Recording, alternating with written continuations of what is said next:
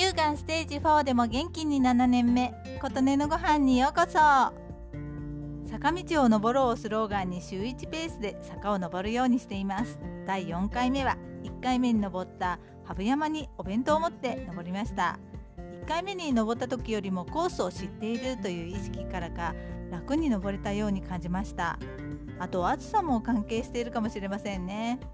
登山道がきれいに整備されているしお天気も良いので今回も何組かの方々がいらっしゃいました。でもたくさんいるという混雑状態ではなく上りも下りも1組ずつの方とすれ違い山頂でも離れたところに2組ぐらいの方がいらっしゃっては帰られてまた来たりぐらいのほのぼのした感じです。山頂にはベンチもたくさんあり机と椅子になっているものも3組ほどあります。その机のあるところにお弁当を広げて海や山や行き交う船など眺めながら食べました。おにぎりといつも冷蔵庫に入っている常備菜を詰めただけのおかずとみかんと水筒のお茶という家で食べているものと変わり映えのしないものですが景色の良い山の上で食べると何倍も美味しく感じました。この山には登山ルートが3つほどあるようで下りは他のルートを下ってみました。そちらのルートは山道となっていて趣が違っていてまた良い感じです。ただ下っていくだけだと思っていたのですがアップダウンを繰り返す尾根道になっていて途中樹木のトンネルみたいになっていたり自然を満喫できるコースでした。下ると思っていたらまた上りになり隣の弁天山の山頂に着きました。